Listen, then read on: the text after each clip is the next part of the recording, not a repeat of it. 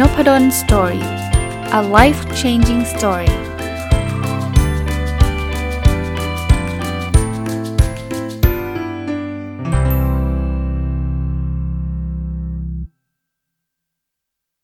สวัสดีครับ ยินดีต้อนรับเข้าสู่นพดล Story Podcast นะครับ วันนี้เป็นวันเสาร์ถ้าฟังตรงวันนะครับ ก็ยินดีต้อนรับเข้าสู่รายการผู้ประกอบการวันหยุด หรือ Weekend Entrepreneur นะครับ ยังคงอยู่กับหนังสือเล่มนี้นะ มีเทคนิคอะไรดีๆ อยู่เยอะก็เลยยังไม่ได้ยังไม่จบนะยังไม่จบก็คือหยิบมาบางส่วนบางตอนเอามาชวนคุยชวนเล่าให้ฟังนะครับ หนังสือชื่อ How to Work for Yourself ของคุณ Rachel Bridge นะครับ วันนี้เป็นบทที่ผมคิดว่าเป็นอีกบทหนึ่งที่สำคัญ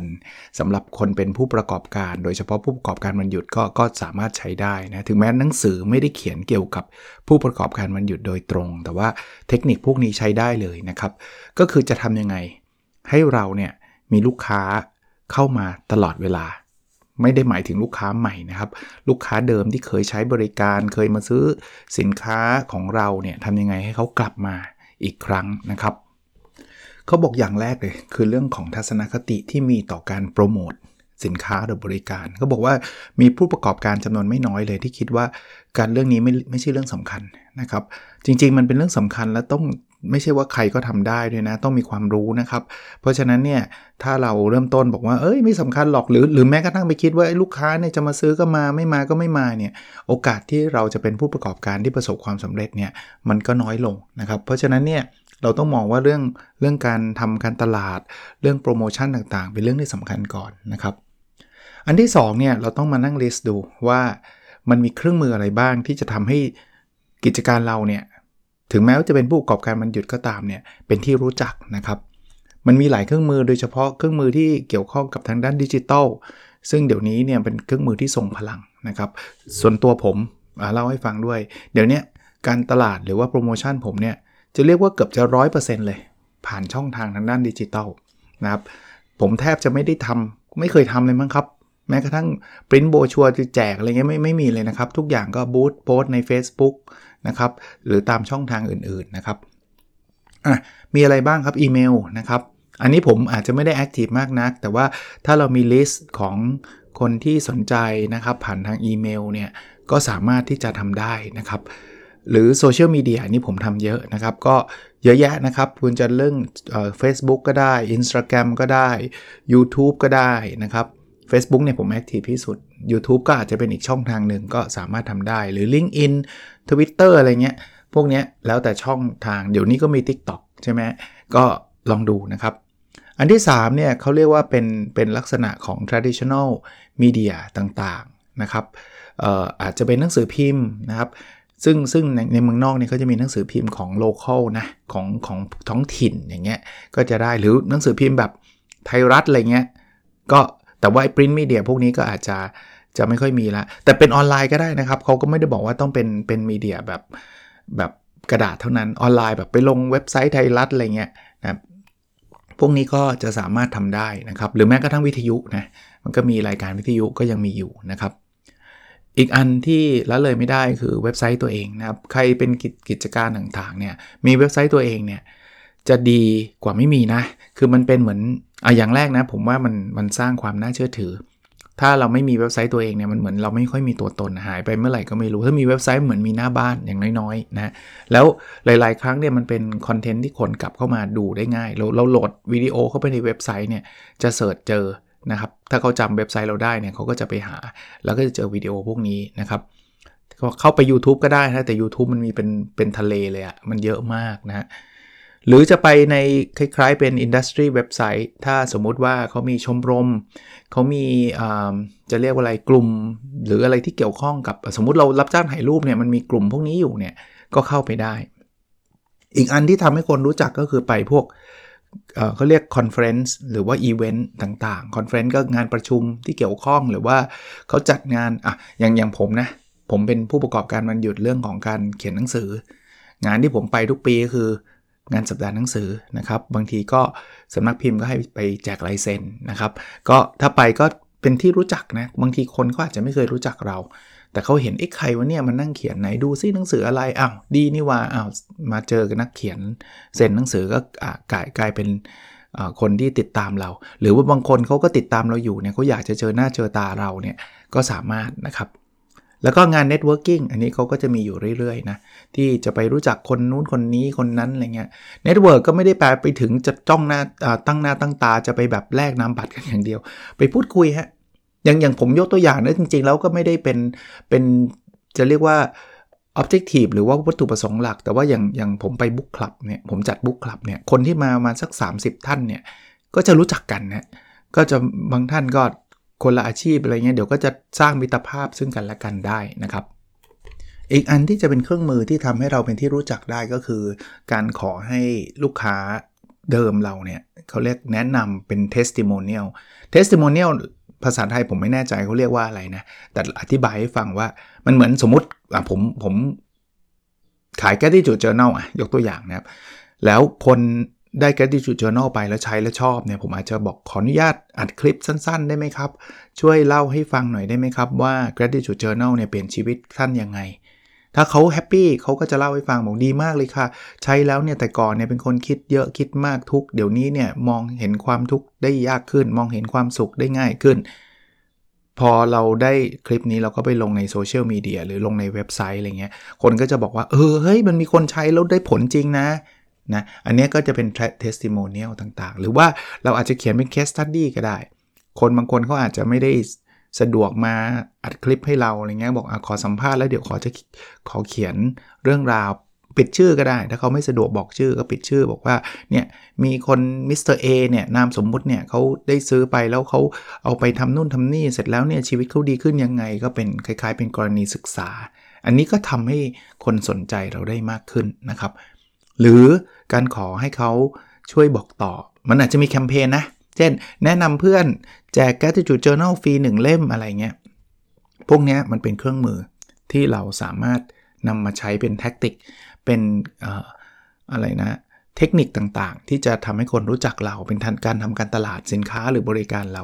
ยิ่งผู้ประกอบการวันหยุดเนี่ยอย่าคิดว่าเออทำอะไรก็ได้นะทำแบบนี้ก็มีประโยชน์นะครับ ผมก็สารภาพนะ ผมก็ไม่ได้ทำเยอะขนาดนี้ แต่จริงๆหลาย ๆ อย่างเนี่ยอ่านแล้วก็ก็ได้ไอเดียนะ อ่าแล้วเออน่าจะน่าจะลองดูบ้างนะครับ อีกเรื่องหนึ่งนะครับที่เราจะ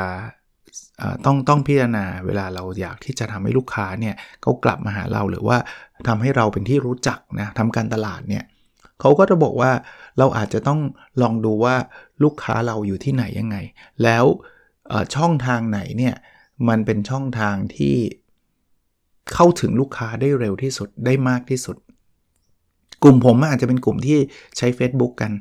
นะครับเพราะนั้นผมก็ใช้ Facebook เป็นช่องทางหลัก แต่ถ้าเกิดใครแบบกลุ่มเป็นกลุ่มวัยรุ่นหน่อย เขาอาจจะไม่ได้เล่น Facebook แล้วคุณไปโฆษณา Facebook ก็เสียเงินฟรี เขาอาจจะใช้ Instagram เยอะ ก็เป็น Instagram หรือ Twitter อะไรเงี้ย เพราะนั้นเราต้องเข้าใจฮะว่าช่องทางไหนเนี่ยเป็นช่องทางที่มันได้ผล ถ้ายังไม่รู้ก็ลองก่อน แล้วเดี๋ยวมันจะเห็นเองว่าอันนี้ work อันนี้ไม่ work นะครับ อีกเรื่องก็ถ้าอยากเป็นที่รู้จักเนี่ยเริ่มจากกลุ่มลูกค้าเก่าก่อนก็ได้ครับ กลุ่มนี้จะเป็นกลุ่มที่เขากลับมาหาเราครับ กลุ่มนี้จะเป็นกลุ่มที่เขาเป็นเป็นคนติดตามเราหรือว่าชื่นชอบเราโดยโดยโดยเริ่มอยู่แล้วอะหนังสือผมเนี่ยชัดเจนมาก พอผมโพสต์นะกลุ่มที่มาซื้อหนังสือผมกลุ่มแรก ๆ ก็คือคนกลุ่มนี้ครับ แล้วเชื่อไหมฮะพอเราทำให้คนกลุ่มนี้ประทับใจเนี่ยคนกลุ่มนี้เขาจะช่วยบอกต่อกันเอง เฮ้ยหนังสืออาจารย์นพดลก็ดีนะเฮ้ย Gratitude Journal เนี่ยเจ๋งนะนู่นนี่นั่นอะไรเงี้ยอันนี้ก็ก็เป็นจุดเริ่มที่ดีนะครับจุดเริ่มที่ดี ที่เราจะสามารถสตาร์ทได้ไม่จำเป็นว่ามีสินค้าหรือบริการขึ้นมาปุ๊บจะต้องไปหาลูกค้าใหม่อย่างเดียวเท่านั้นนะครับ ที่สำคัญครับ ถ้าคุณเป็นการคนให้บริการ สินค้าหรือบริการก็ตามแต่ผมผมขอเน้นบริการก่อน คุณต้องแสดงให้เขาเห็นนะว่าคุณทำได้ดีแค่ไหนอะสมมติภาพชัดๆ คือ ช่างภาพเนี่ยคุณอยากให้เขามาจ้างคุณนะถ้าคุณไม่เขียนบอกคุณถ่ายภาพเก่งถ่ายภาพเก่งเนี่ยนึกไม่ออกไงวิธีการที่จะทำให้คนสนใจช่างภาพคือโพสต์ภาพที่ตัวเองถ่ายครับ ถ้าคุณมั่นใจว่าคุณเก่งจริง คุณก็ต้องมีภาพสวยๆ ใช่ปะถ้าพอถ้าเกิดภาพคุณยังถ่ายเบลออย่างนี้คุณอย่าไปเป็นผู้ประกอบการมันหยุดเลย เพราะว่ามันยังถ่ายไม่ได้ดีเลยใช่ไหมถ้าคุณถ่ายได้ดีคุณโชว์ภาพคนก็จะมาบอกว้าวเฮ้ย อย่างนี้ถ่ายเองไม่ได้ว่ะมันต้องช่างภาพคนเนี้ย ทำไมต้องคนนี้ก็เขามีโชว์ให้ดูไงว่าเขาทำได้ คนที่เป็นที่ปรึกษา จะจะโชว์ยังไง ผลลัพธ์ของการให้ที่ปรึกษา แต่ต้องไปขอลูกค้าก่อนนะ เพราะว่าบางทีลูกค้าเขาก็ไม่ไม่สะดวกใจที่จะให้เอาเราเอาเรื่องราวเขามาเล่าให้ฟังแต่ว่า ถ้าไปคุยบอกว่าพี่ผมขออนุญาตเอาเคสของพี่มาเขียนในเพจของผมได้ไหมใน Facebook ได้ไหม เพราะว่าพี่เป็นเคสที่ประสบความสำเร็จมากๆเลยบางคนเขาก็อาจจะยินดีนะเพราะว่าเขาก็อยากจะโชว์ให้กับโลกรู้เหมือนกัน ว่าบริษัทเขาเนี่ยทำสำเร็จนู่นนู่นนี่นั่นรายได้เพิ่มขึ้น 5 เท่าอะไรเงี้ยเนี่ยพวกเนี้ยคุณคุณโชว์คุณก็แสดงความสามารถได้ว่า เฮ้ย ไม่ธรรมดาเนี่ยคนเนี้ยใช้ใช้ใช้ได้เลยแหละทำแล้วได้ดีเลยแหละนะครับจำไว้อย่างฮะคุณเป็นผู้ประกอบการเนี่ยตัวคุณเองเนี่ยจะเป็นภาษา ภาษาศัพท์เขาเรียกว่า brand ambassador คือมันจะเป็นตัวแทนของแบรนด์เลยแหละ ตัวเรานี่แหละครับ เพราะถ้าเราทำแล้วเชี่ยวชาญเนี่ยนะคนจะจำชื่อเราได้ฮะบริการนี่ยิ่งชัดครับ คือคนต้องคนนี้เลย ถ้าเป็นเรื่องนี้ต้องคนนี้เลย อย่างเงี้ยมันจะเป็น brand ambassador ที่ติดตัวเรา แต่เราก็ต้องชัดเจนในตัวเรานะ อย่าไปแบบสเปะสปะมั่วไปหมด ถ้าเราชัดเจนในตัวเราเนี่ย เราก็จะ คนก็จะวิ่งเข้ามาหาเรา โดย โดยที่เราอาจจะไม่ต้องโฆษณาอะไรมากมายนะครับ แต่ก็ต้องอย่างที่ผมบอกครับ เราต้อง deliver value ก็คือทำแล้วก็ต้องทำเต็มที่ทำให้ได้ผลจริง ๆ นะครับ อันนี้อันนี้ช่วยได้จริง ๆ นะครับ แต่ว่าอย่าไปหวังว่ามันจะเป็น overnight success คือแปลว่า วันนี้เป็นผู้ประกอบการวันหยุดวันแรกพรุ่งนี้ ทุกคนจะวิ่งเข้ามาหาเรา มันไม่ได้เร็วขนาดนั้น เราก็ต้องสร้างแบรนด์ นะวิธีการสร้างแบรนด์ก็คือการให้ value เยอะๆนะครับ พอคนลูกค้าเข้ามาสมมติเมื่อกี้เมื่อกี้ผมยกตัวอย่างช่างภาพ ลูกค้าเข้ามาแรก ๆเขาอาจจะไม่ได้รู้จักคุณ หรืออาจจะเป็นพวกญาติญาติคุณ หรือเพื่อนของญาติลูกของอาอะไรเงี้ยจะเป็นพวกเนี้ยกลุ่มกลุ่มที่แบบรีเฟอร์กันแบบกลุ่มเล็กๆนี่แหละ แต่พอคุณเริ่มทำแล้วทุนถ่ายภาพสวยสวยสวยสวยนะเขาจะจำชื่อคุณได้แล้วเขาก็จะแนะนำกันต่อนะครับ อีกเรื่องคือคุณต้องกล้าที่จะทำให้คนรู้จักด้วยนะ มีบางคนเนี่ยจะพยายาม low profile คือคือผมเข้าใจเหมือนกันนะ เพราะว่าจะเป็นคนกลุ่มที่ introvert หน่อย ไม่อยากจะให้คนอื่นรู้นู่นนี่นั่น เพราะฉะนั้นเนี่ยเขาก็จะหลบหลีกเลี่ยงไม่อยากเจอคน มันก็จะลำบากนะ ถ้าเกิดคุณจะไม่เจอใครเลย แล้วคุณหวังจะให้ลูกค้าวิ่งเข้ามาหาคุณ โดยที่เขาไม่รู้จักว่าคุณคือใครอะคุณต้องไปบ้างครับ ผมเป็นคนหนึ่งนะ ผมยกมือเลยนะว่า ผมก็ไม่ชอบนะ งานนู่นงานนี่งานนั่นอะไรเงี้ยผมก็ไม่ได้แบบสะดวกใจที่จะไปตลอดหรอกผมเป็นคน introvert ครับ ผมชอบอยู่บ้านจริง ๆ แต่ถ้าเราจะเป็นผู้ประกอบการมันหยุด เราต้องไปอะ่ะยกตัวอย่างผมนะอย่างอย่างผมอะผมสนุกกับการเขียนมีความสุขกับการเขียนพอคนบอกอาจารย์ไปแจกลายเซ็นที่งานสัปดาห์หนังสือเนี่ยกากระอ่วน นิดนึงไม่มากแต่นิดนึงคือ อยากผมอยากไปงานสัปดาห์หนังสือในฐานะของคนไปเดินดูหนังสือครับ แต่ขี้เกียจจะไปแบบนั่งอยู่เซ็นลายเซ็นอะไรเงี้ยดีมันมีข้อดีข้อเสีย ผมผมเล่าแบบนี้ คือเดี๋ยวคนจะบอกว่าโหอาจารย์ไปนี่ทุกทรมานเปล่านะ ข้อดีคือผมได้ไปเจอคนที่เป็นคนอ่านผมจริง ๆ ครับ แต่แต่ด้วยความเป็น introvert เนี่ยผมไม่ได้เป็นคนที่แบบทุกคน ผมอยากจะแจกลายเซ็นให้กับทุกคนเลยเออ แฟนมีดอะไรเงี้ยผมแทบจะไม่ค่อยได้ทำไม่เคยทำเลยดีกว่า แต่ไม่ได้บอกคนทำผิดนะครับ พูดแบบนี้คือคือผมก็ไม่รู้สึกว่าผมเป็นคนดังอะไรที่คนจะมาอะไรเงี้ยแต่แต่ผมจะบอกว่าผมก็ไปครับ ถ้ามีโอกาสผมก็ไปครับ เพราะว่ามันก็เป็นส่วนหนึ่งถ้าถ้าในเชิงของการที่ได้ไปเจอคนที่เขาชื่นชมผลงานเราอันนี้เป็นสิ่งที่ดีที่สุด แต่ส่วนหนึ่งก็คือต้องยอมรับครับที่สำนักพิมพ์เขาเชิญเราไปเพราะอะไรเพราะมันมันสามารถทำการตลาดได้ คนซื้อหนังสือได้เจอนักเขียน ก็ดีกว่าคนซื้อโดยไม่เจอนักเขียนใช่ปะ่ะเป็นผมอะผมไปผมผมอ่านหนังสือของคุณเอนิ้วกลมอะถ้าเขาแจกลายเซ็นผมก็ไป ถ้าไปเจอในในวันที่เขาแจกลายเซ็นเนี่ยผมก็อยากให้เขาเซ็นมันมันดึงดูดให้ผมซื้อไหมดึงดูดแน่นอน แต่จริงของคุณเอเนี่ยยังไงก็ซื้ออยู่แล้วนะครับ คือคือไม่จำเป็นต้องหลายลายเซ็นผมก็ซื้อ แต่พอยของผมคือเออเราต้องกล้าที่จะ stand up ให้คนให้คน stand up ก็คือยืนขึ้นมาให้คนเห็นว่าเราคือใครแบบไหนยังไง อีกอันครับคือเราต้องทำเรื่องพวกนี้ให้เป็นรูทีน การตลาดเนี่ยมันไม่ใช่แค่ทำวัน 2 วันแล้วจบนะ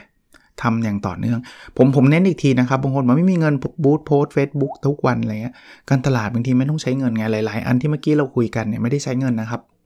ไปงานอีเวนต์ไปทำความรู้จักกับคนนู้นคนนี้พูดคุยกันเอ่ออาจจะให้ลูกค้าช่วยแชร์ไอเดียต่างๆ บางทีไม่ได้ไม่ได้ต้องใช้เงินเยอะแยะมากมาย แต่เราต้องคิดถ้าเราจะเป็นผู้ประกอบการ ต้องคิดเรื่องนี้ หรือแม้กระทั่งผู้ประกอบการมันหยุดก็คิดได้นะอันอาจจะไม่ได้เต็มสเกลแบบผู้ประกอบการ แต่แต่ต้องคิดนะครับ อีกเรื่องนะครับที่คุณสามารถที่จะทำได้นะครับคือการเชื่อมโยง สิ่งที่คุณทำการตลาดในแต่ละช่องทางเข้าด้วยกัน เขายกตัวอย่างเช่น คุณไปพูดในอีเวนต์หนึ่งเนี่ยคุณอย่าพูดเฉยๆ คือการไปพูดเนี่ยไปเจอคนจำนวนไม่น้อยละ เขาก็เริ่มรู้จักสินค้าหรือบริการคุณละ เขาเชิญคุณไปหรือว่าคุณจ่ายเงินไปก็แล้วแต่เนี่ย คุณได้ไปพูดแล้ว ถ่ายรูปลงโซเชียลมีเดียคุณด้วย ว่าคุณทำอะไร คุณได้ไปพูดที่ไหนยังไง แล้วโซเชียลมีเดียคุณก็มีหลายช่องทาง ก็กระจายไปหลายช่องทาง อันนี้คือทำทีเดียวแล้วได้คุ้มนะครับทำทีเดียวได้คุ้ม ส่วนตัวผมทำไหมก็ทำบ้างนะ ผมไปแจกลายเซ็นผมก็มาโพสใน Facebook ผมนะ ก็ก็มีนะครับ แต่สุดท้ายคุณจะทำการตลาดอะไรก็ตามเนี่ยระวังอย่างหนึ่งนะอย่าไปสร้างความลำคาญครับ บางทีเนี่ยมันเยอะไปไม่ดีครับ เยอะไปเช่น ไปส่งอินบ็อกซ์ให้คนรู้จักหนังสือคุณ เขาอาจจะโอเคครั้งแรกไม่เป็นไรโฆษณา ส่งมันทุกวันเลยวันหนึ่ง3รอบเนี่ยอันนี้ลำคาญละเป็นเขาเรียกว่าเป็นสแปมละอีเมลส่งไปได้ครับ ครั้งสองครั้งโอเค ส่งมันทุกวันวันหนึ่งห้าครั้งเขาลบทิ้งเลยครับ หลาย ๆ คนก็บล็อกเราเลยนะครับ หรือหรือแม้กระทั่งการพูดเจอพูดครั้งแรก เอ้ยเป็นไงเออผมมีสินค้านี้ดีมาก อีกทีพูดอีกละโทรไปหาทุกวันเนี่ยบล็อกนะครับคือคือต้องระวังนะกลายเป็นว่าแทนที่จะโฆษณาแทนที่เขาจะประทับใจ แทนที่เขาจะรู้จักเขารู้จักเหมือนกันแหละ รู้จักในแบบแกแก ไอ้คนนี้ไปไกลๆมันนึกว่าโอ้โห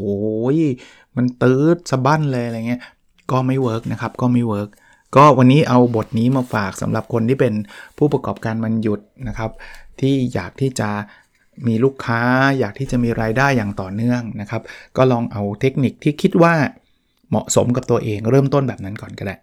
บางอันยังกระอักกระอ่วนอยู่ยังไม่เป็นไร ผมผมเข้าใจผมผมรู้เพราะว่าทั้งหมดทั้งปวงผมผ่านมาหมดแล้วครับ ผมเคยเล่าให้ฟังว่าหนังสือเล่มแรกผมอะแทบจะไม่กล้าบอกใครว่าออกหนังสืออายขนาดนั้นนะซึ่งซึ่งมันผิดตรงไหนอะเราออกหนังสือเนี่ยเราไม่ได้ไปขอเงินคนอื่นนะครับ ว่าขอขอตังค์เถอะผมไม่มีตังค์อะไรไม่ใช่นะครับเขาเรามีหนังสือนะครับ แล้วถ้าเกิดเขาคิดว่าหนังสือเราไม่คุ้มเงินเขาเขาก็ไม่ซื้อครับซึ่งซึ่งไม่ต้องรู้สึกรู้สึกเฟลนะเขาไม่ซื้อมันคือแค่แค่มันไม่เหมาะกันดีแล้วครับที่เขาไม่ซื้อ อันที่ผมรู้สึกแย่คือเขาซื้อไปแล้วเขาผิดหวังอันนี้แย่เพราะว่าอุ้ยตายละมันไม่ได้ตรงกับสิ่งที่เขาต้องการ เพราะนั้นผมผมจึงค่อนข้างเคลียร์ว่าหนังสือผมเขียนอะไร จะจะไม่ทำคุมเครือครับ คุมเครือเพื่อให้ขายได้ไม่เอาครับ เพราะฉะนั้นเนี่ยก็ใหม่ๆ ผมก็ไม่กล้าเหมือนกัน แต่ว่าเดี๋ยวนี้ชินละหนังสือออกก็บอกนี่ไหนๆพูดถึงหนังสือและโฆษณานิดนึงแล้วกันนะเพราะว่าถ้าท่านฟังตรงวันนะวันนี้น่าจะมีตามร้านหนังสือทั่วไปแล้วนะครับเป็นหนังสือเล่มล่าสุด ของผมนะครับ ชื่อว่าชีวิตดีขึ้นได้ด้วยการเลิกทำ The Lean Life นะครับออกเนี่ยออกวันที่ 18 ก็บอกว่าจะวางจำหน่ายในร้านหนังสือวันที่ 18 ท่านฟังตรงวันก็น่าจะเป็นวันที่ 19 แล้วก็ตรงวันเสาร์วันอาทิตย์นะครับคาดว่าถ้ามีให้สั่งออนไลน์แบบแจกลายเซ็นเนี่ย เข้าใจว่าทางทางสำนักพิมพ์ดอท จะจะทำเหมือนกัน ถ้าถ้ามีจะแชร์ไว้ในเพจนพดลสตอรี่นะครับ ถ้าไม่มีก็ตามร้านหนังสือไปหาอ่านได้เลยนะครับ ลองลองดูว่าตอบโจทย์ท่านหรือเปล่านะครับ โอเค วันนี้คงประมาณนี้นะครับ แล้วเราพบกันในสดถัดไปครับ สวัสดีครับ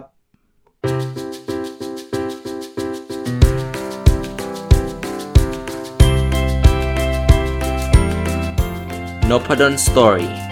a life changing story